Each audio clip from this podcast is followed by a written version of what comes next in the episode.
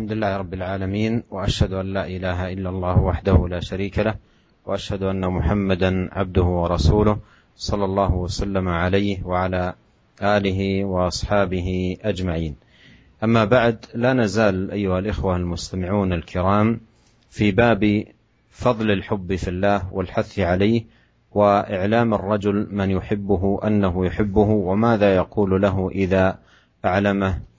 ووصلنا إلى الحديث التاسع في هذا الباب حديث أبي كريمة المقداد بن معد كرب عن النبي صلى الله عليه وسلم قال إذا أحب الرجل أخاه فليخبره أنه يحبه. رواه أبو داود والترمذي وقال حديث حسن صحيح. هذا الحديث أيها الإخوة الكرام فيه من السنة أن المسلم إذا أحب أخا له في الله أحبه لأجل الله سبحانه وتعالى أن يعلمه بهذه المحبة وأن يخبره بأنه يحبه في الله. لأن هذا الإخبار أيها الإخوة الكرام سبب عظيم لتوثيق الأخوة وزيادة الألفة وتقوية عرى المحبة والمودة وتمتين لهذه العلاقة بين المسلمين فمن السنة اذا احب شخصا في الله ان ان يخبره بذلك لقوله عليه الصلاه والسلام في هذا الحديث فليخبره Bismillahirrahmanirrahim. Alhamdulillah segala puji dan syukur kita panjatkan kehadirat Allah Subhanahu wa taala atas segala limpahan karunia dan nikmat yang Allah berikan kepada kita. Salawat dan salam semoga senantiasa tercurahkan kepada suri teladan kita, junjungan kita, imam kita Nabi Muhammad sallallahu alaihi wasallam dan keluarganya serta seluruh sahabat beliau. Para pendengar yang dirahmati oleh Allah Subhanahu wa taala, kita masih dalam bab fadlul hub yaitu tentang keutamaan mencintai karena Allah Subhanahu wa taala dan motivasi untuk mencintai karena Allah Subhanahu wa taala serta tentang seorang yang mengabarkan kepada orang yang dia cintai karena Allah Subhanahu wa taala dan demikian juga tentang orang yang dikabarkan bahwasanya dia dicintai oleh karena Allah Subhanahu wa taala, apa yang hendaknya dia ucapkan. Dan kita telah sampai pada hadis yang ke-9 yaitu dari hadis yang diriwayatkan dari sahabat Abi Karimah Al-Miqdad bin Ma'di Karib radhiyallahu taala anhu dia meriwayatkan dari Nabi sallallahu alaihi wasallam bahwasanya Nabi sallallahu alaihi wasallam bersabda Idza ahabba ar-rajulu akhahu falyukhbirhu annahu yuhibbuh. Jika seseorang mencintai saudaranya, maka hendaknya dia mengabarkan saudaranya tersebut bahwasanya dia mencintainya. Hadis ini hadis yang diriwayatkan oleh Al-Imam Abu Daud dan juga Al-Imam At-Tirmidzi dan Al-Imam At-Tirmidzi mengatakan hadisun hasanun sahih. Para pendengar yang dirahmati oleh Allah Subhanahu wa taala, dalam hadis ini dijelaskan bahwasanya merupakan perkara yang disunnahkan dan dianjurkan bahwasanya seorang muslim jika mencintai saudaranya karena Allah Subhanahu wa taala, mencintai saudaranya karena Allah Subhanahu wa taala, maka hendaknya dia mengabarkannya tentang kecintaannya tersebut kepada saudaranya. Dia mengabarkan kepada saudaranya tersebut bahwasanya dia mencintainya karena Allah Subhanahu wa taala.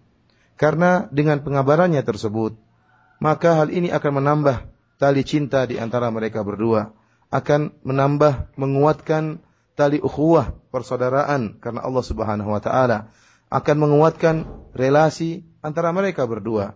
Dan ini merupakan perkara yang sangat dituntut dalam syariat. Oleh karenanya Nabi Shallallahu alaihi wasallam bersabda, "Falyukhbirhu annahu yuhibbuh." Maka hendaknya dia kabarkan kepada saudaranya tersebut bahwasanya dia mencintainya karena Allah Subhanahu wa taala.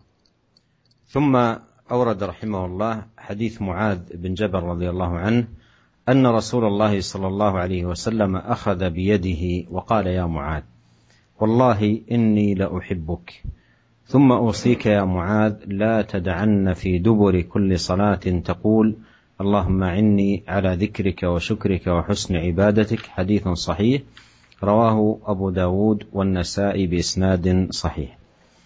هذا الحديث أيها الإخوة المستمعون الكرام فيه تطبيق عملي من النبي عليه الصلاة والسلام لهذه الخصلة العظيمة ألا وهي أن المسلم إذا لقي أخا له يحبه في الله أن يعلمه ويخبره بذلك.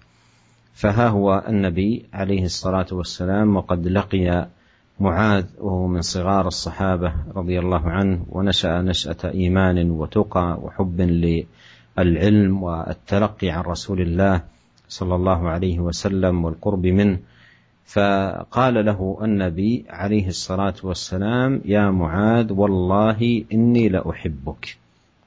ولنتأمل أيها الإخوة الكرام في هذا اللطف العظيم والرفق وحسن التودد والخلق الكريم الذي يتحلى به النبي عليه الصلاة والسلام. وكم لهذه الطريقة من الأثر العظيم لو كان الأب يطبقها مع أبنائه والمعلم مع طلابه والمربي مع من يربيهم يأخذهم بهذا الأخذ الذي فيه الحنو والعطف قال أخذ بيدي وقال يا معاذ يناديه هذه المنادات باسمه ويحلف له بالله قال إني والله إني لأحبك ثم بعد ذلك تأتي الوصية قال أوصيك يا معاذ إلى آخرة. فإن مثل هذا اللطف والرفق والتودد له أثره العظيم وتأثيره العميق في قبول الوصية حيث ينفتح الصدر وينشرح القلب ويحسن حينئذ التلقي والإفادة. ثم أوصاه عليه الصلاة والسلام بوصية عظيمة ينبغي على كل مسلم أن يحافظ عليها. قال لا تدعن في دبر كل صلاة تقول اللهم عني على ذكرك وشكرك وحسن عبادتك. وهذا من أعظم الدعاء وأنفعه لأن أعظم أمر تسأل الله عز وجل إياه أن يعينك على طاعته التي خلقك لأجلها ولا يرضى عنك إلا بها. فهذا أنفع الدعاء. قال تقول دبر كل صلاة. قيل يقول ذلك قبل السلام والمراد بالصلاة المكتوبة وقيل بعد السلام. والأقرب أنه قبل السلام لأن ما قبل السلام موطن الدعاء وما بعده موطن الأذكار. وهذه الدعوة جمعت الخير كله. قال اللهم عني على ذكرك وشكرك وحسن عبادتك. ففيها سؤال الله المعونة على الذكر أي أن يكون العبد ذاكرا لله بقلبه ولسانه وأن يكون شاكرا لله على نعمه ومننه وآلائه سبحانه وتعالى وأن أيضا يحسن في العبادة. قال وحسن عبادتك. والعبادة لا تقبل إلا إذا كانت بهذه الصفة متصفة بالحسن. ولا تكون العبادة متصفة بالحسن إلا بشرطين إخلاص للمعبود ومتابعة للرسول صلوات الله وسلامه وبركاته عليه Kemudian Al-Imam Nawawi rahimahullah membawakan hadis berikutnya hadis yang ke-10 dari sahabat Muadz bin Jabal radhiyallahu taala anhu bahwasanya Rasulullah Shallallahu Alaihi Wasallam memegang tangannya, kemudian Rasulullah Shallallahu Alaihi Wasallam berkata kepadanya, Ya Muad, wallahi inni la uhibbuk. Wahai Muad, demi Allah, sungguhnya aku mencintaimu. Kemudian Rasulullah Shallallahu Alaihi Wasallam berkata, Usika ya Muad, aku berwasiat kepada engkau wahai Muad, la tada'anna fi duburi kulli salatin taqul. Janganlah engkau sekali-sekali meninggalkan sebuah doa yang kau ucapkan setiap di akhir salat, setiap di dubur salat. Doanya tersebut yaitu Allahumma a'inni ala dzikrika wa syukrika wa husni ibadatik. Ya Allah, tolonglah aku untuk bisa berzikir kepada Engkau dan bersyukur kepada Engkau dan bisa memperbagus ibadah, beribadah kepada Engkau. Hadis ini hadis yang sahih yang diriwayatkan, oleh Abu Dawud dan Nasai dengan sanad yang sahih. Para pendengar yang dirahmati oleh Allah Subhanahu wa taala, dalam hadis ini ada praktek amali, praktek nyata yang dilakukan oleh Nabi Shallallahu Alaihi Wasallam tentang ya sunnah yang sangat mulia, yaitu seorang jika mencintai orang lain karena Allah Subhanahu Wa Taala maka hendaknya dia mengabarkannya kepada orang tersebut. Lihatlah di sini Nabi Shallallahu Alaihi Wasallam tatkala bertemu dengan Muadz radhiyallahu taala anhu yang kita tahu bahwasanya Muadz termasuk dari para sahabat yang junior ya bertemu dengan Nabi Shallallahu alaihi wasallam dalam umur yang masih sangat muda beliau, muda belia dan kita tahu bahwasanya Muadz radhiyallahu taala anhu telah tumbuh di atas ilmu, kemudian ditarbiyah di atas ilmu dan dekat dengan Nabi Shallallahu Alaihi Wasallam sehingga meskipun masih berusia sangat muda belia, beliau sudah tumbuh di atas keimanan dan bertemu dengan Nabi Shallallahu Alaihi Wasallam. Nabi Shallallahu Alaihi Wasallam tatkala bertemu dengan Muad yang masih sangat muda belia, kata Nabi Shallallahu Alaihi Wasallam, Wallahi inilah uhibbuk wahai Muad demi Allah sungguhnya aku sangat mencint aku mencintaimu yaitu mencintai Muad karena Allah Subhanahu wa taala. Para pendengar yang dirahmati oleh Allah Subhanahu wa taala, perhatikanlah bagaimana kelembutan Nabi Shallallahu alaihi wasallam. Bagaimana ya Rasulullah sallallahu alaihi wasallam bersikap ramah dan sangat lembut ya kepada Mu'adz bin Jabal radhiyallahu taala anhu. Dan kita perhatikan bahwasanya sikap lembut seperti ini akan berikan dampak yang sangat baik dalam ya mendidik anak-anak. Oleh karenanya seandainya sikap lembut seperti ini, ramah tamah, diterapkan oleh seorang ayah terhadap anaknya, atau diterapkan oleh seorang guru terhadap muridnya, diterapkan oleh seorang murabbi terhadap orang-orang yang ia tarbiyah, tentunya akan berikan dampak yang sangat baik terhadap anak-anak dalam menerima nasihat-nasihat yang akan mereka sampaikan. Perhatikanlah Nabi Shallallahu Alaihi Wasallam berkata ya Muad. Nabi Shallallahu Alaihi Wasallam menyeru Muad dengan menyebut namanya. Kemudian Nabi Shallallahu Alaihi Wasallam bersumpah dengan nama Allah kata Nabi sallallahu alaihi wasallam wallahi demi Allah wahai Muad. Kemudian Nabi sallallahu alaihi wasallam menekankan inilah uhibbuk sungguhnya aku mencintai engkau wahai Muad. Kemudian setelah itu setelah Nabi sallallahu alaihi wasallam mengabarkan kepada Muad dengan bersumpah bahwasanya dia cinta kepada Muad maka beliau alaihi salatu wasallam kemudian berikan wasiat kepada Muad bin Jabal radhiyallahu taala anhu. Maka tentunya jika wasiat didahului dengan sifat seperti ini dengan kelembutan yang seperti ini akan berikan dampak yang sangat besar terhadap orang orang yang kita didik dalam menerima nasihat-nasihat kita. Orang yang dikatakan kepadanya atau disikapi kepadanya dengan sikap yang lembut seperti ini, maka akan terbuka dadanya, akan lapang dadanya, akan senang hatinya, sehingga dengan mudah dia akan menerima ilmu atau wasiat yang akan disampaikan. Kemudian Nabi Shallallahu Alaihi Wasallam menyampaikan sebuah wasiat yang sangat agung yang seharusnya setiap muslim memperhatikan wasiat ini dan menerapkan wasiat ini. Apa kata Nabi sallallahu alaihi wasallam? La tada'anna fi duburi kulli salatin taqul Allahumma inni a'inni ala dzikrika wa syukrika wa husni ibadatik. Jangan sekali-sekali engkau tinggalkan setiap akhir salat untuk berdoa, ya Allah, bantulah aku untuk mengingat engkau dan bersyukur kepada engkau dan bisa beribadah kepada engkau dengan baik. Ini merupakan doa yang sangat bermanfaat karena perkara yang paling bermanfaat bagi seorang hamba yaitu Allah Subhanahu wa taala menolongnya untuk bisa taat kepada Allah Subhanahu wa taala dan Allah menolongnya untuk menjauhkan dirinya dari perkara-perkara yang dilarang oleh Allah Subhanahu wa taala. Dan dalam hadis ini Nabi wasallam mengatakan jangan sekali-sekali engkau tinggalkan untuk berdoa tatkala di dubur setiap salat. Nah, dubur setiap salat ini ada dua pendapat di kalangan para ulama. Ada yang mengatakan bahwasanya dubur salat artinya setelah salat. Ada pendapat yang lain yang mengatakan bahwasanya dubur solat yaitu di akhir solat tetapi sebelum salam. Dan yang lebih rajih Allah alam yaitu bahwasanya yang dimaksud adalah doa di akhir solat sebelum seorang mengucapkan salam. Karena setelah solat adalah waktu untuk berzikir. Adapun sebelum solat di akhir solat sebelum salam merupakan tempat untuk berdoa yang dianjurkan oleh Nabi Shallallahu Alaihi Wasallam. Perhatikan doa ini. Allahumma a'inni ala dzikrika wa syukrika wa husni ibadatik. Doa ini mengumpulkan seluruh kebaikan. Kita minta kepada Allah Subhanahu wa taala agar Allah membantu kita untuk mengingat Allah Subhanahu wa taala sehingga dimudahkan Allah mudahkan kita untuk mengingat Allah, berzikir kepada Allah dengan lisan kita, dengan hati kita.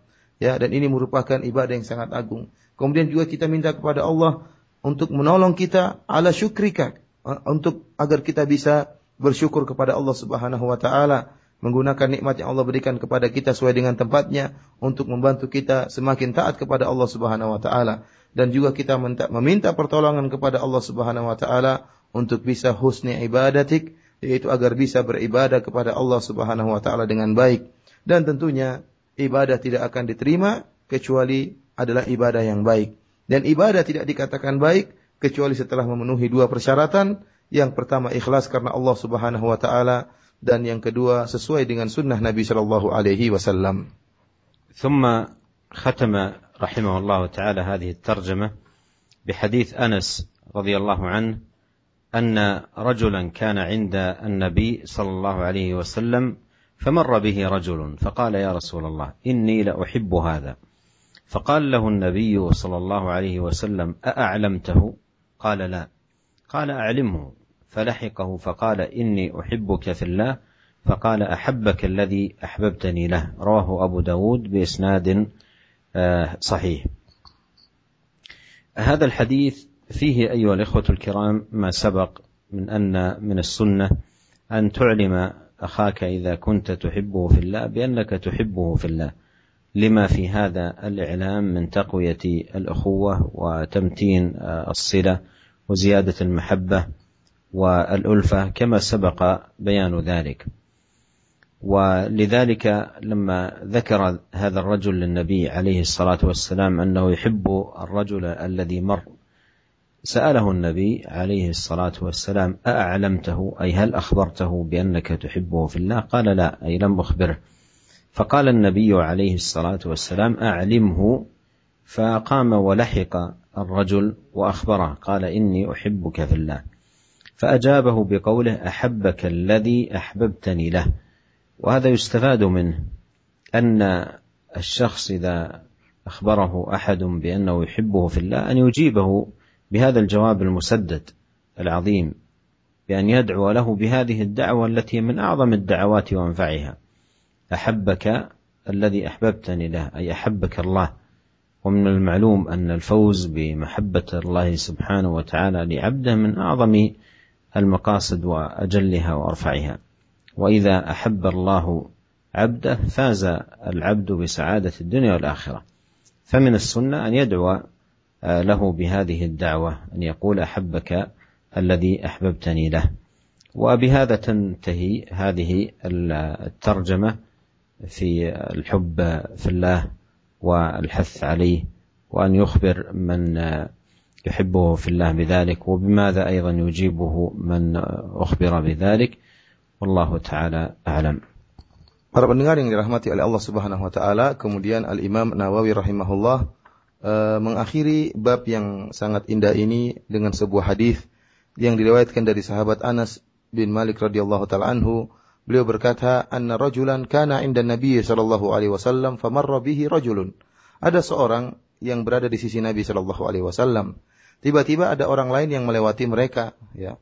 Faqala maka orang yang di sisi Nabi ini berkata, "Ya Rasulullah, inilah uhibbu hadza." Wahai Rasulullah, sungguh aku sungguh aku mencintai orang yang lewat ini. Maka Nabi Shallallahu Alaihi Wasallam berkata kepadanya, "A'lam tahu, a'lam tahu, apakah kau sudah mengabarkan kepadanya bahwasanya kau cinta mencintainya karena Allah, maka orang ini berkata, "La, belum, saya belum mengabarkannya."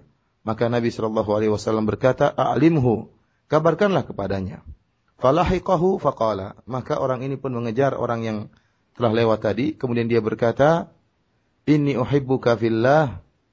Sungguhnya aku mencintai engkau karena Allah, maka orang yang dikabarkan tadi berkata, "Ahabbakal ahbabtani lahu." Semoga Allah mencintai engkau ya yang karena Allah lah engkau mencintai mencintai diriku. Hadis ini hadis yang diriwayatkan oleh Abu Daud dengan sanad yang sahih. Para pendengar yang dirahmati oleh Allah Subhanahu wa taala dalam hadis ini ya eh, penjelasan tentang apa yang telah dijelaskan yang telah lalu penjelasannya bahwasanya merupakan sunnah yaitu seorang jika mencintai seorang karena Allah Subhanahu wa taala mencintai saudaranya karena Allah, maka hendaknya dia mengabarkan kepada saudaranya tersebut. Dan ini merupakan sunnah, sunnah yang agung dari Nabi Shallallahu alaihi wasallam.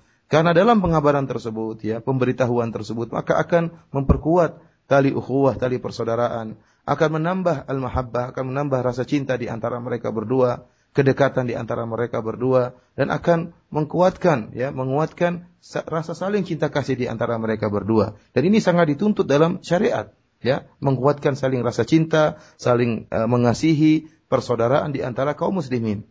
Oleh karenanya tatkala uh, orang yang di sisi Nabi SAW berkata kepada Nabi SAW bahwa dia mencintai si fulan dia mencintai si fulan maka Nabi bertanya kepada dia A'lam tahu, apakah kau telah mengabarkan kepadanya bahwasanya kau cinta kepada dia? Dia mengatakan, saya belum mengabarkan kepadanya, wahai Rasulullah. Maka Nabi SAW mengatakan, a'limuhu, kata Nabi, kabarkanlah kepadanya. Maka orang ini segera berdiri, kemudian mengejar orang yang tadi, yang dia cintai tadi, kemudian dia pun menyampaikan kepada orang tersebut bahwasanya inni uhibbuka fillah, saya cinta kepada engkau karena Allah Subhanahu wa taala. Dan orang yang dikabarkan tersebut, dia pun menjawab dengan jawaban yang sangat indah pula. Dia mengatakan, "Ahabbaka alladhi ahbabtani lahu." Semoga zat yang engkau mencintaiku karenanya juga mencintai engkau. Dan ini merupakan jawaban yang sangat tepat, jawaban yang benar-benar sangat indah yang kita bisa mengambil faedah dari jawaban ini jika ada orang yang mengatakan kepada kita bahwasanya dia mencintai kita karena Allah Subhanahu wa taala, maka kita menjawab dengan doa ini. Ini merupakan doa. Ahabbakalladzi ahbabtani lahu. Semoga Allah yang engkau mencintaiku karenanya juga mencintaimu. Dan ini merupakan doa yang sangat agung. Kenapa? Karena kita tahu barang siapa yang dicintai oleh Allah Subhanahu wa taala, maka dia akan mendapatkan kebaikan dunia dan akhirat. Meraih cinta Allah Subhanahu wa taala merupakan tujuan yang sangat utama, merupakan ya tujuan yang tertinggi yang ada di dalam agama ini. Kita ingin dicintai oleh Allah Subhanahu wa taala. Dan barang siapa yang dicintai oleh Allah Subhanahu wa taala, dia pasti akan bahagia di dunia maupun di akhirat. Oleh karena ini merupakan jawaban yang sangat indah yang hendaknya tatkala seorang mengatakan cintanya kepada kita karena Allah, maka kita jawab dengan doa yang sangat agung ini. Demikianlah para pendengar yang dirahmati oleh Allah Subhanahu wa taala dengan uh, berakhirnya hadis ini merupakan uh, penutup dari uh, bab yang sangat uh, indah yang sedang kita bahas dari pertemuan yang lalu yaitu bab tentang fadlul hub keutamaan mencintai karena Allah Subhanahu wa taala wal hathi alaih dan juga dorongan untuk mencintai karena Allah Subhanahu wa taala wa ilamur rajuli man yuhibbuhu annahu yuhibbuh dan seorang yang mencintai orang lain karena Allah hendaknya dia kabarkan kepada orang tersebut wa madza yaqulu lahu idza alamahu. Dan apa yang harus dikatakan oleh seorang tatkala dia dikabarkan kepada dirinya bahwasanya dia dicintai karena Allah Subhanahu wa taala semuanya telah dijelaskan dalam hadis-hadis yang telah lalu penjelasannya. ثم عقد الترج...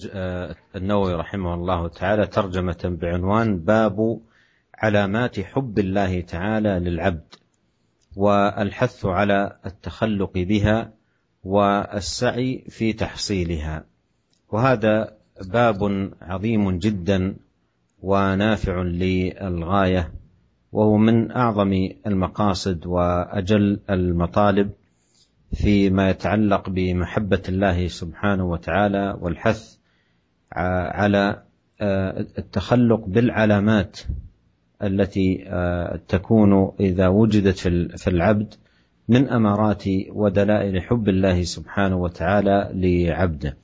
ومن باب التنبيه والتذكير أذكر بالإخوة بأنني ألقيت محاضرة في أندونيسيا في مسجد الاستقلال بعنوان محبة الله والأسباب الجالبة لها وتحدثت بشيء من التوسع عن هذا الموضوع وهي موجودة مترجمة صوتيا وأيضا موجودة في كتاب وطبع وقامت إذاعة رجاء جزاهم الله خيرا على توزيعه ونشره مجانا. ونسأل الله عز وجل أن يبارك في هذه الجهود وأن يوفقنا أجمعين لبلوغ ذلك وأن نكون ممن يحبهم الله سبحانه وتعالى وممن يعملون الأعمال الصالحة التي تنال بها محبة الله عز وجل. ومن الدعوات العظيمة الثابتة في هذا الباب ما جاء عن نبينا عليه الصلاة والسلام أنه قال في دعائه اللهم إني أسألك حبك وحب من يحبك وحب العمل الذي يقربني إلى حبك Kemudian Al-Imam Nawawi rahimahullah membawakan sebuah bab yang baru yaitu bab yang ke-47, bab tentang tanda-tanda kecintaan Allah terhadap seorang hamba dan juga dorongan motivasi agar seorang hamba berhias dengan tanda-tanda tersebut dan berusaha untuk meraih tanda-tanda tersebut. Para pendengar yang dirahmati oleh Allah Subhanahu wa taala, bab ini merupakan bab yang sangat agung ya, yang sangat bermanfaat ya. Karena dicintai oleh Allah Subhanahu wa taala merupakan tujuan seorang hamba merupakan puncak dari tujuan, puncak dari ya agama ini. Seorang bisa meraih kecintaan Allah Subhanahu wa taala. Oleh karenanya seorang hendaknya ya berusaha agar bisa berhias dengan tanda-tanda kecintaan kecintaan Allah kepada dia. Karena di sana ada tanda-tanda yang jika tanda-tanda tersebut berada pada seorang hamba menunjukkan bahwasanya Allah mencintainya. Seorang berusaha untuk bisa mendapatkan tanda-tanda ini ya sebagai merupakan alamat bahwasanya Allah cinta kepadanya. Dan uh, Syekh memberitahukan bahwasanya beliau ya beberapa waktu yang lalu telah menyampaikan suatu muhadharah ya pengajian yang beliau sampaikan di Masjid Al Istiqlal di Jakarta yang judulnya tentang mahabbatullah wal asbab al jalibah laha yaitu tentang kecintaan kepada Allah Subhanahu wa taala dan sebab-sebab yang bisa mendatangkan kecintaan Allah kecintaan kepada Allah Subhanahu wa taala. Beliau telah menjelaskan dengan secara terperinci dan alhamdulillah rekamannya ada baik rekaman berupa rekaman suara dan juga telah dibukukan dalam sebuah buku kecil dan telah dibagi-bagikan ya uh, oleh uh, Idaatul Raja yaitu dari Radio Raja membagi-bagikan secara gratis pada sebagian uh, tempat ya karena dicetak secara terbatas ya. Oleh karenanya semoga Allah Subhanahu wa taala memberkahi ya usaha ini ya jasa yang telah dilakukan oleh Radio Raja dalam berusaha menyebarkan sebab-sebab yang bisa meraih kecintaan kepada Allah Subhanahu wa taala. Dan kita berdoa kepada Allah Subhanahu wa taala semoga Allah memudahkan kita untuk bisa meraih kecintaan Allah Subhanahu wa taala dan semoga Allah Subhanahu wa taala bisa memudahkan kita untuk mengamalkan amalan-amalan soleh yang dengan amalan-amalan soleh tersebut bisa diraih kecintaan Allah Subhanahu wa taala. Dan di antara doa yang sangat agung yang pernah diucapkan oleh Nabi sallallahu alaihi wasallam agar kita bisa mencintai Allah Subhanahu wa taala yaitu Allahumma inni as'aluka hubbak wa hubba man yuhibbuk wa hubba kulli amalin yuqarribuni ila hubbik. Yaitu artinya ya Allah sungguhnya aku meminta kepada engkau kecintaan kepadamu. Dan aku minta kepada engkau agar mencintai orang-orang yang cinta kepadamu dan aku minta kepada engkau agar aku dimudahkan beramal dengan amalan yang mendekatkan aku agar bisa mencintai engkau. أورد رحمه الله تعالى في هذه الترجمة أولا قول الله سبحانه وتعالى قل إن كنتم تحبون الله فاتبعوني يحببكم الله ويغفر لكم ذنوبكم والله غفور رحيم. وهذه أيها الإخوة الكرام هي أعظم العلامات التي إذا وجدت في العبد آه، على محبة الله سبحانه وتعالى له أن يكون موفقا لاتباع النبي عليه الصلاة والسلام بعيدا عن البدع والأهواء والمحدثات حريصا على السنة سنة النبي الكريم عليه الصلاة والسلام. ولهذا يسمي العلماء رحمهم الله تعالى هذه الآية آية المحنة أي أن من ادعى محبة الله فليمتحن فليمتحن نفسه في ضوء هذه الآية. هل هو فعلا متبع للرسول عليه الصلاة والسلام وسائر على منهاجه القويم أم أنه معرض عن السنة ومتعلق بالبدع ومرتبط بها؟ فإذا كان فعلا متبعا للنبي عليه الصلاة والسلام حذرا من البدع فهذا من أمارات محبة الله له. أما إذا كان والعياذ بالله على العكس من ذلك يحب البدع ويدافع عنها ويسعى في نشرها ولا يحب السنن ويستوحش منها فهذا ليس من أمارات الخير وليس من أمارات حب الله سبحانه وتعالى له.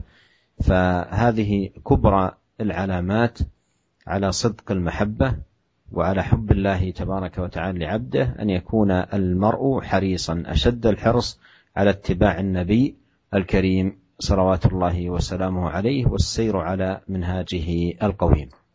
Kemudian Al Imam Nawawi rahimahullah membawakan ayat yang pertama dalam bab ini yaitu firman Allah Subhanahu wa taala, "Qul in kuntum tuhibbunallaha fattabi'uni yuhibbukumullah wa yaghfir lakum dzunubakum wallahu ghafurur rahim." Katakanlah, jika kalian mencintai Allah, maka ikutilah aku yaitu ikutilah Nabi Muhammad sallallahu alaihi wasallam. Yuhibbukumullah, maka niscaya Allah akan cinta kepada kalian.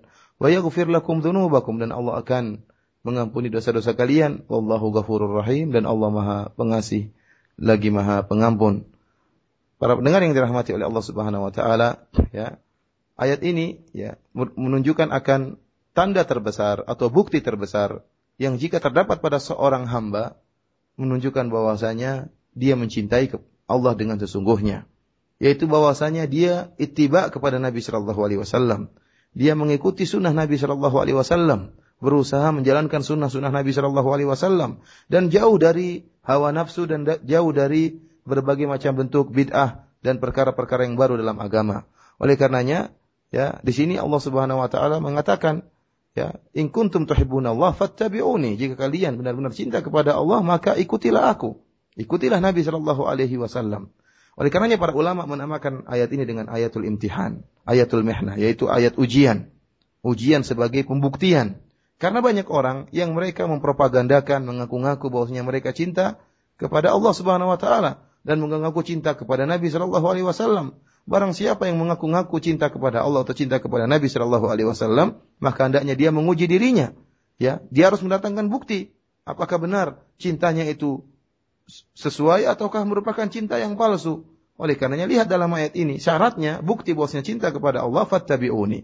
Ikutilah Nabi Muhammad sallallahu alaihi wasallam. Jika memang ternyata dia cinta kepada sunnah Nabi sallallahu alaihi wasallam, ya berusaha ya menerapkan sunnah-sunnah Nabi sallallahu alaihi wasallam, maka itu merupakan bukti yang besar bahwasanya dia cinta kepada Allah Subhanahu wa taala. Akan tapi jika perkaranya sebaliknya, ya, dirinya terikat dengan bid'ah, ya, dia senang melakukan bid'ah, tidak melakukan sunnah-sunnah Nabi Shallallahu Alaihi Wasallam, bahkan dia cinta kepada bid'ah, bahkan dia membela bid'ah-bid'ah yang ada, bahkan dia tidak suka dengan ada orang yang menerapkan sunnah, bahkan dia merasa ya merasa tidak serak tatkala ada sunnah Nabi Shallallahu Alaihi Wasallam, maka ini menunjukkan perkara yang sebaliknya. Oleh karenanya merupakan bukti terbesar yang dijelaskan oleh para ulama. Seorang itu cinta kepada Allah Subhanahu Wa Taala, yaitu dia benar-benar mengikuti Nabi Shallallahu Alaihi wasallam mengikuti sunnah-sunnah Nabi yang sangat mulia ini. ثم أورد قول الله تعالى يا أيها الذين آمنوا من يرتد منكم عن دينه فسوف يأتي الله بقوم يحبهم ويحبونه أذلة على المؤمنين أعزة على الكافرين يجاهدون في سبيل الله ولا يخافون لومة لائم ذلك فضل الله يؤتيه من يشاء والله واسع عليم. في الآية الكريمة أن من أعرض وتولى عن محبة الله وقربه سبحانه وتعالى استبدله الله بمن هو أولى منه وأعظم عناية منه بمحبة الله سبحانه وتعالى. وذكر صفات هؤلاء بقوله يحبهم ويحبونه. وهذا فيه إثبات أن الله سبحانه وتعالى يحب أولياءه المتقين وعباده المقربين وأن عباده يحبونه حب ذل وتقرب وطاعة لله سبحانه وتعالى وامتثالا لأمره عز وجل. وذكر من صفات هؤلاء أذلة على المؤمنين أعزة على الكافرين يجاهدون في سبيل الله ولا يخافون لومة لائم وهذه كلها من العلامات التي أشار إليها النووي رحمه الله تعالى في الباب الذي عقده لهذا لهذه الآيات والأحاديث Kemudian Al-Imam Nawawi rahimahullah membawakan ayat berikutnya yaitu firman Allah Subhanahu wa taala Ya ayyuhalladzina amanu may yartadda minkum an dinihi fasawfa ya'ti Allahu biqaumin yuhibbuhum wa yuhibbunah Wahai orang-orang yang beriman barang siapa di antara kalian yang murtad ya yang keluar dari agama Allah, maka Allah akan mendatangkan sebuah kaum yang Allah mencintai mereka dan mereka mencintai Allah Subhanahu wa taala. Adillatin 'alal mu'minin, a'izzatin 'alal kafirin yang mereka bersikap lembut kepada kaum mukminin dan mereka bersifat keras terhadap orang-orang kafir. Yujahiduna fi sabilillah wa la yakhafuna laumata laim. Mereka berjihad di jalan Allah Subhanahu wa taala dan mereka tidak takut dengan celaan orang-orang yang mencela. Dzalika fadlullahi yu'tihi man yasha' Ini merupakan karunia Allah yang Allah berikan kepada siapa yang Allah kehendaki. Wallahu wasi'un alim. Dan Allah maha luas karunianya dan Allah maha mengetahui segala sesuatu.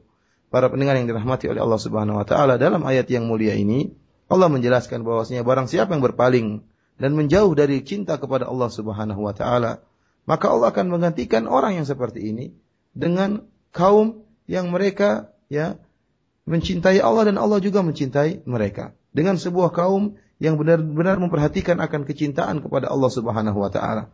Dan Allah Subhanahu wa taala menyebutkan sifat kaum tersebut dalam firman-Nya, yuhibbuhum wa yuhibbuna. Allah cinta kepada mereka dan mereka juga cinta kepada Allah Subhanahu wa taala. Artinya, Allah mencintai wali-wali Allah. Dan sebaliknya demikian juga, wali-wali Allah juga mencintai Allah Subhanahu wa taala karenanya mereka taat kepada Allah, Mereka imtithal menjalankan perintah Allah Subhanahu wa taala dan menjauhi larangan-larangan Allah Subhanahu wa taala. Dan di antara sifat-sifat wali-wali Allah yang dicintai oleh Allah dan mencintai Allah Subhanahu wa taala yaitu sebagaimana disebutkan dalam ayat ini yaitu adillatin 'alal mu'minin 'izzatin 'alal kafirin. Mereka lemah lembut kepada kaum mukminin dan mereka keras terhadap orang-orang kafir. Mereka berjihad di jalan Allah Subhanahu wa taala dan mereka tidak takut dengan celaan orang yang mencela. Dan ini merupakan karunia Allah yang Allah berikan kepada yang Allah kehendaki. Dan Allah Subhanahu wa taala maha luas karunianya dan Allah maha mengetahui segala uh, sesuatu. ثم أورد رحمه الله حديث ابي هريره رضي الله عنه قال قال رسول الله صلى الله عليه وسلم ان الله تعالى قال من عادى لي وليا فقد اذنته بالحرب وما تقرب الي عبدي بشيء احب الي مما افترضت عليه وما يزال عبدي يتقرب الي بالنوافل حتى احبه فإذا أحببته كنت سمعه الذي يسمع به وبصره الذي يبصر به ويده التي يبطش بها ورجله التي يمشي بها وإن سألني أعطيته ولئن استعاذني لأعيذنه. رواه البخاري. ومعنى آذنته أعلمته بأني محارب له وقوله استعاذني روي بالباء وروي بالنون. هذا الحديث يعرف بحديث الولي لأن الله سبحانه وتعالى ذكر فيه صفة أولياء الله وأخبر أن أولياءه سبحانه وتعالى على درجتين. الدرجة الأولى هي العناية بالفرائض وتجنب المحرمات فمن كان محافظا على فرائض الإسلام متجنبا للمحرمات والآثام فهو من أولياء الله سبحانه وتعالى. والدرجة الثانية وهي أعلى منها وأرفع وهي أن يكون إضافة إلى حفاظه على الفرائض وبعد عن محرمات معتنيا بالنوافل ومتقربا إلى الله بالنوافل. فإن الحديث قال فيه وما يزال عبدي يتقرب إلي بالنوافل حتى أحبه. وقوله في الحديث وما تقرب إلي عبدي بشيء أحب أحب إلي مما افترضته عليه. هذه الدرجة الأولى وهي حفظ الفرائض والمحافظة عليها والعناية بها وتجنب المحرمات لأن الله افترض علينا أن نتجنب الحرام. ثم أعلى منها ما جاء في قوله وما يزال عبدي يتقرب إلي بالنوافل حتى أحبه ثم ذكر سبحانه في هذا الحديث القدسي الآثار المترتبة على حب الله سبحانه وتعالى لعبده. قال فإذا أحببته كنت سمعه الذي يسمع به وبصره الذي يبصر به ويده التي يبطش بها ورجله التي يمشي بها وإن سألني أعطيته ولئن استعاذني لأعيذنه. ففيه أن الله يؤيده في سمعه وبصره ويده ورجله ويجيب دعوته ويعيذه إذا التجأ إلى الله سبحانه وتعالى مستعيذا به Kemudian Al-Imam Nawawi rahimahullah membawakan hadis yang pertama dari sahabat Abu Hurairah radhiyallahu taala anhu. Beliau berkata, Rasulullah sallallahu alaihi wasallam bersabda, "Inna Allah ta'ala qala, sungguhnya Allah Subhanahu wa taala berfirman, "Man adali waliyan faqad adantuhu bil harb." Barang siapa yang memusuhi waliku, maka aku telah mengumumkan untuk memeranginya. Wa ma taqarraba ilayya 'abdi bi syai'in ahabba ilayya mimma. Dan tidaklah hambaku mendekatkan dirinya kepadaku dengan sesuatu yang lebih aku cintai daripada perkara-perkara yang aku wajibkan kepadanya. Wa ma yazalu 'abdi yataqarrabu ilayya bin nawafil hatta uhibbah dan senantiasa hambaku mendekatkan dirinya kepadaku dengan perkara-perkara yang sunnah, yang nawafil, yang nafilah sampai aku pun mencintainya. Fa idza ahbabtuhu kuntu sam'ahu alladhi yasma'u bihi. Dan jika aku telah mencintainya, maka aku akan menjadi pendengarannya yang dia mendengarkan dengan pendengaran tersebut.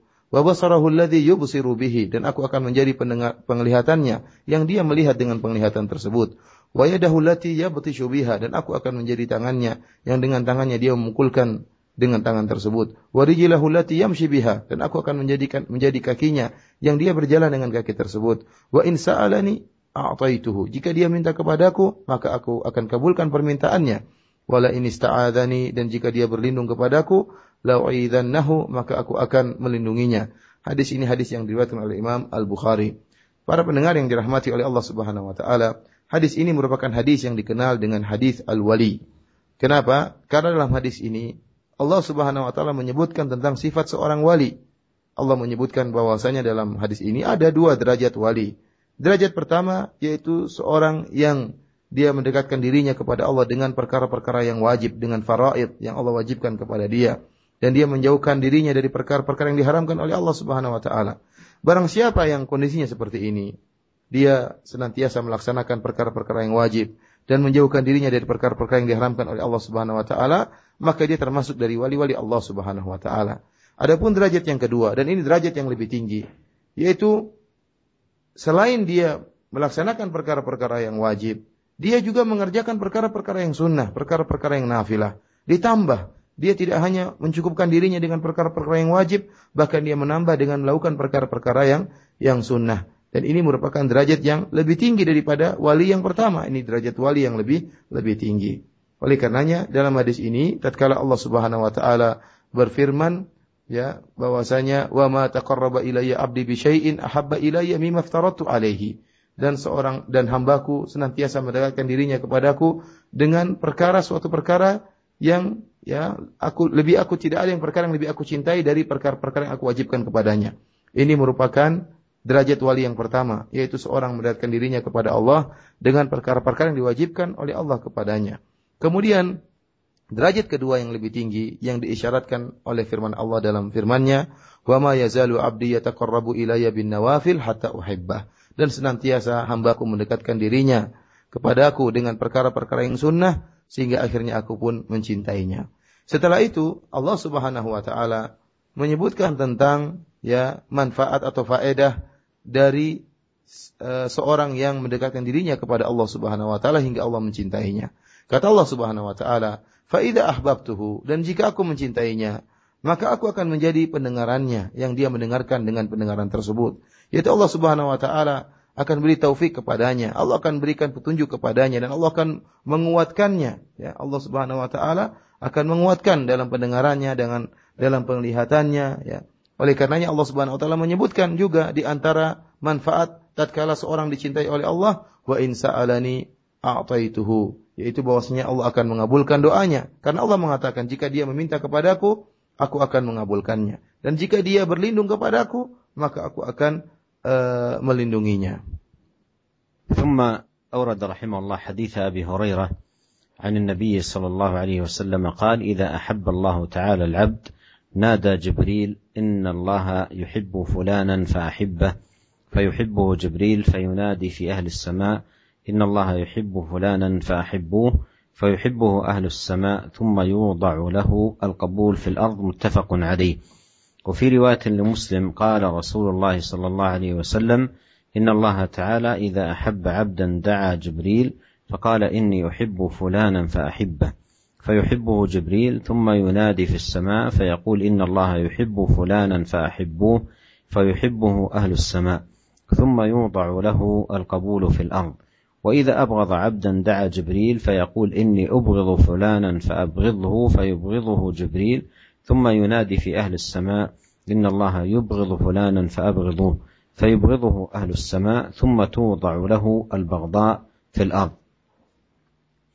هذا الحديث أيها الإخوة المستمعون الكرام فيه ثمرة ثمرة الثمرة العظيمة التي ينالها من أحبه الله سبحانه وتعالى. فإن الأمر كما جاء في هذا الحديث إذا أحب الله سبحانه وتعالى عبده نادى جبريل. وجبريل هو مقدم الملائكة وهو الرسول الملكي الذي ينزل بالوحي ويهبط به. فيقول الله عز وجل لجبريل إني أحب فلانا فأحبه. فيحبه جبريل لحب الله سبحانه وتعالى له. ثم إن جبريل ينادي في أهل السماء أي في الملائكة الذين في السماوات إن الله يحب فلانا فأحبوه فيحبه الملائكة الذين في السماوات ثم يوضع له القبول في الأرض. ولا شك أن هذه ثمرة عظيمة ينالها العبد إذا أحبه الله سبحانه وتعالى. وهذا المعنى المقرر في هذا الحديث مقرر في قول الله تعالى في سورة مريم إن الذين آمنوا وعملوا الصالحات سيجعل لهم الرحمن ودا أي محبة في قلوب العباد Kemudian Al-Imam Nawawi rahimahullah membawakan hadis dari Abu Hurairah radhiyallahu taala anhu uh, bahwasanya Rasulullah sallallahu alaihi wasallam bersabda, "Jika Allah Subhanahu wa taala mencintai seorang hamba, maka Allah akan menyeru Jibril." Kemudian Allah Subhanahu wa taala berkata, "Sungguhnya uh, maka Jibril alaihissalam akan berkata, sungguhnya Allah Subhanahu wa taala telah mencintai si fulan, maka cintailah dia." Maka kemudian Jibril pun mencintai orang tersebut. Kemudian Jibril alaihissalam menyeru pada penduduk langit yaitu para malaikat yang ada di langit bahwasanya Allah Subhanahu wa taala telah mencintai si fulan fa ahibbuh maka cintailah dia. Maka penduduk langit pun mencintai orang tersebut. Tsumma yudha'u lahul qabul fil ard kemudian orang ini pun diterima di bumi yaitu penduduk bumi pun mencintai orang ini. Dalam riwayat yang lain dalam Sahih Muslim bahwasanya Rasulullah Shallallahu alaihi wasallam bersabda, jika Allah Subhanahu wa taala mencintai seorang hamba, maka Allah memanggil Jibril. Kemudian Allah berkata kepada Jibril, "Sungguhnya aku mencintai si fulan, maka cintailah dia wahai Jibril." Maka Jibril pun mencintai orang ini. Kemudian Jibril alaihissalam menyeru kepada penduduk langit dan berkata, "Sungguhnya Allah telah mencintai si fulan, maka cintailah dia wahai penduduk langit." Maka penduduk langit pun mencintai orang ini. Kemudian diberikan uh, rasa terima bagi orang ini di muka bumi, artinya orang-orang pun mencintai dia. Dan jika seorang dibenci oleh Allah Subhanahu wa taala, maka Allah pun manggil Jibril dan Allah berkata, "Sungguhnya aku telah membenci si fulan, maka bencilah dia." Maka Jibril alaihissalam pun membenci orang ini. Kemudian Jibril berkata di penduduk langit, bahwasanya Allah telah membenci si fulan, maka bencilah dia wahai penduduk langit. Maka penduduk langit pun membenci orang ini Kemudian orang penduduk penduduk dunia pun membenci orang tersebut.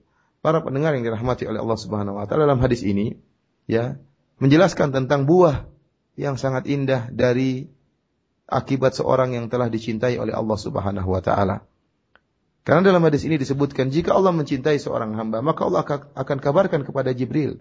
Bahkan Allah perintahkan Jibril untuk mencintai orang ini. Kemudian Jibril pun mengabarkan kepada para malaikat tentang kecintaan Allah terhadap orang ini. Bahkan Jibril merintahkan para malaikat penduduk langit untuk mencintai orang ini. Dan kita tahu bahwasanya Jibril merupakan pemimpin para malaikat. Dan dialah Rasul Allah yaitu Rasul dalam bentuk malaikat yang menurunkan wahyu kepada eh, para nabi. Allah mengirim wahyu-wahyu Allah melalui malaikat Jibril alaihissalam. Oleh karena Jibril alaihissalam menyeru kepada penduduk langit yaitu para malaikat agar mencintai orang yang dicintai oleh Allah Subhanahu wa taala. Dan jika telah penduduk langit telah mencintai orang ini, maka tentunya penduduk dunia pun akan mencintai orang ini. Ya, oleh karenanya hadis ini sama dengan makna yang disebutkan dalam surat di akhir surat Maryam Allah Subhanahu wa taala berfirman, "Innalladzina amanu wa amilus solihati sayaj'alu rahmanu wudda." Sungguhnya orang-orang yang beriman dan beramal soleh, maka Allah Subhanahu wa taala akan menjadikan ya rasa cinta kepada mereka. Allah akan menjadikan penduduk dunia akan mencintai mereka. ثم ختم رحمه الله تعالى هذه الترجمة بحديث عائشة رضي الله عنها أن رسول الله صلى الله عليه وسلم بعث رجلا على سرية فكان يقرأ لأصحابه في صلاتهم فيختم بقل هو الله أحد فلما رجعوا ذكروا ذلك لرسول الله صلى الله عليه وسلم فقال سلوه لأي شيء يصنع ذلك؟ فسألوه فقال لأنها صفة الرحمن فأنا أحب أن أقرأ بها.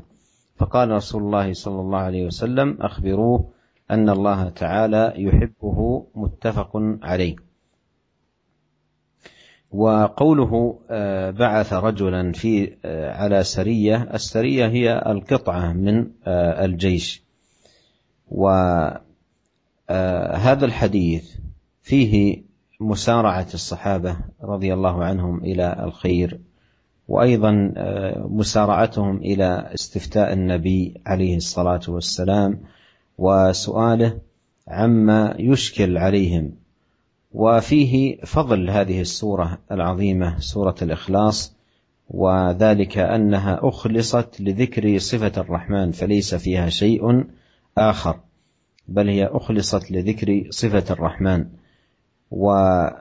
من دلائل هذا الحديث أن مما يتقرب إلى الله سبحانه وتعالى آه، به محبة آه، أسمائه ومحبة صفاته.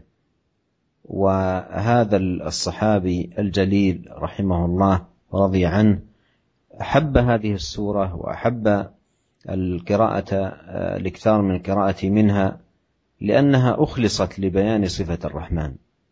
ولهذا قال لأنها صفة الرحمن فأنا أحب أن أقرأ بها يعني لأنها ليس فيها إلا صفة الله تبارك وتعالى.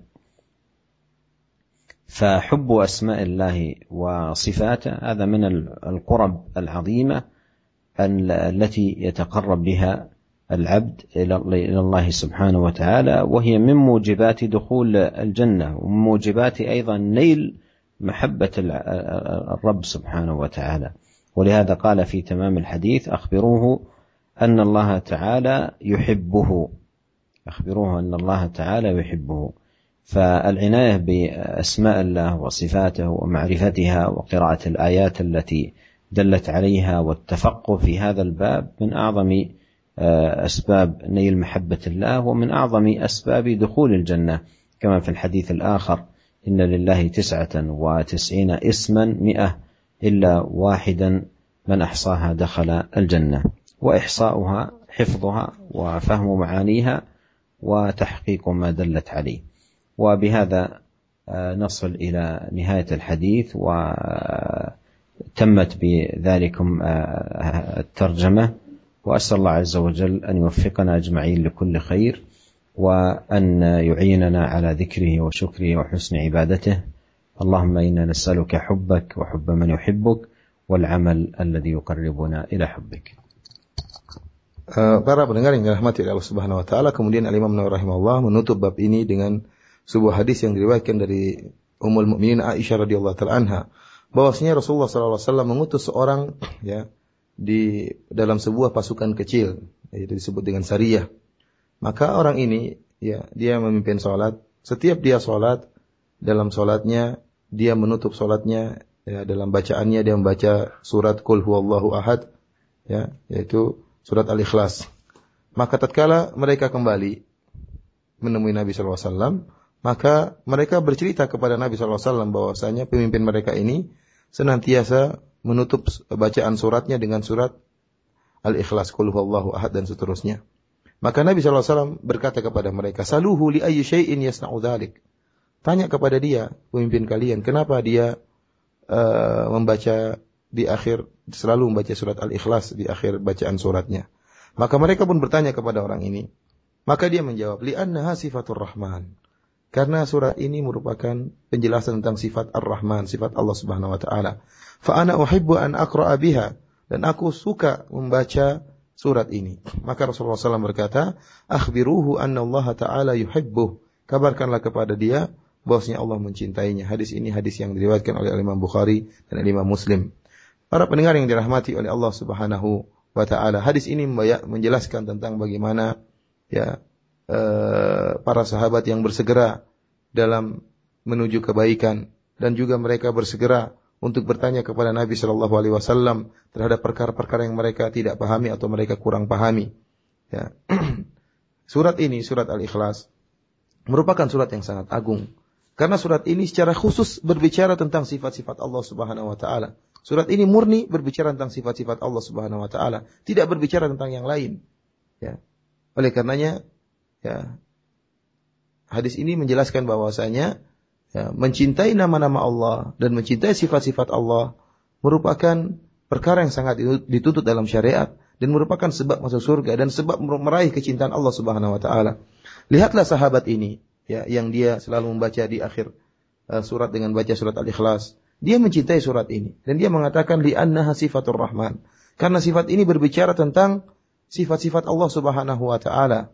Tidak ada pembahasan yang lain dalam surat ini. Qul wallahu ahad, Allahu samad, lam yalid wa lam yulad wa lam yakul ahad. Seluruhnya berbicara tentang sifat-sifat Allah Subhanahu wa taala. Ya. Karenanya tatkala dia mencintai sifat-sifat Allah Subhanahu wa taala, dia pun baca surat ini. Dan hadis ini menunjukkan ya bahwasanya Ya, barang siapa yang mencintai sifat-sifat Allah dan mencintai nama-nama Allah Subhanahu wa taala, maka dia akan meraih dua perkara yang sangat besar. Yang pertama dia akan mendapatkan kecintaan Allah Subhanahu wa taala. Sebagian dalam hadis ini Nabi SAW mengatakan, "Akhbiruhu anna Allah taala yuhibbuh." Katakanlah kepada dia bahwasanya Allah mencintai dia. Kenapa Allah mencintai orang ini? Karena dia cinta dengan sifat-sifat Allah. Dia cinta dengan nama-nama Allah. Dia senang membaca surat Al-Ikhlas. Maka Allah pun mencintai dia. Ini merupakan ya perkara yang sangat indah yang pertama yang diraih oleh seorang yang cinta terhadap sifat-sifat Allah dan nama-nama Allah Subhanahu wa taala. Yang kedua, barang siapa yang mencintai sifat-sifat Allah, nama-nama Allah dan berusaha untuk membaca nama sifat-sifat Allah dan berusaha untuk mengamalkannya, maka dia akan masuk ke dalam surga. Sebagaimana dijelaskan dalam hadis yang lain, ya bahwasanya Rasulullah SAW bersabda, Inna lillahi tis'atan wa asman, ya, mi'atan illa wahidah man ahsaha dakhalal jannah. Sungguhnya Allah Subhanahu wa taala memiliki 99 nama, yaitu 100 kurang 1, ya 99 nama. Barang siapa yang ya mengihsa'nya, maka dia akan masuk surga. Ini maksud dengan ihsa yaitu menghafalkannya dan memahami maknanya serta uh, mengamalkannya. Oleh karenanya mempelajari nama-nama Allah dan sifat-sifat Allah, berusaha memberi perhatian terhadap nama-nama Allah dan sifat-sifat Allah merupakan sebab seorang masuk ke dalam surga dan merupakan sebab seorang meraih ya kecintaan Allah Subhanahu wa taala. Dengan demikian uh, kita telah sampai pada penghujung bab yang sangat mulia itu bab tentang tanda-tanda kecintaan Allah terhadap seorang hamba dan dorongan motivasi agar seorang hamba berhias dengan uh, tanda-tanda atau bukti-bukti yang menunjukkan Allah mencintainya. Semoga Allah Subhanahu wa taala menjadikan kita termasuk orang-orang yang mencintai Allah Subhanahu wa taala dan mencintai orang-orang yang mencintai Allah Subhanahu wa taala dan membuat kita mencintai amalan-amalan yang bisa mendekatkan diri kita kepada Allah Subhanahu wa taala. Demikianlah uh, saya kembalikan kepada akhi Fawaz hafizahullah taala. Nah, jazakallah khairan ya Syekh dan juga untuk Al Ustaz Firanda kami ucapkan terima kasih. Kami eh, mohon untuk Syekh memberikan eh, ikhtitam karena waktu yang kita miliki sudah habis untuk pertemuan kita dan sudah menjelang waktu maghrib bagi wilayah Jakarta dan sekitarnya. Falyatafadhal masykuran ya Syekh. نسأل الله عز وجل في ختام لقائنا هذا أن يكتب لنا جميعا التوفيق والسداد والعلم النافع والعمل الصالح وأن ينفعنا جميعا بما علمنا وأن يزيدنا علما وهدى وتقى. إنه سميع قريب مجيب. والله أعلم. وصلى الله وسلم على عبده ورسوله نبينا محمد وآله وصحبه أجمعين. والسلام عليكم ورحمة الله وبركاته. وعليكم السلام ورحمة الله وبركاته. جزاك الله خيرا يا شيخ. Kita mohon kepada Allah Subhanahu wa taala di akhir pengajian kita kali ini semoga Allah Subhanahu wa taala senantiasa memberikan kepada kita semua taufiknya dan semoga Allah Subhanahu wa taala meluruskan langkah-langkah kita dan semoga Allah Subhanahu wa taala menambahkan kepada kita ilmu yang bermanfaat, amalan yang diterima oleh Allah Subhanahu wa taala dan Allah menambahkan ketakwaan dan petunjuknya kepada kita semua Uh, demikian saja apa yang bisa disampaikan. Wabillahi taufiq wal hidayah. Assalamualaikum warahmatullahi wabarakatuh.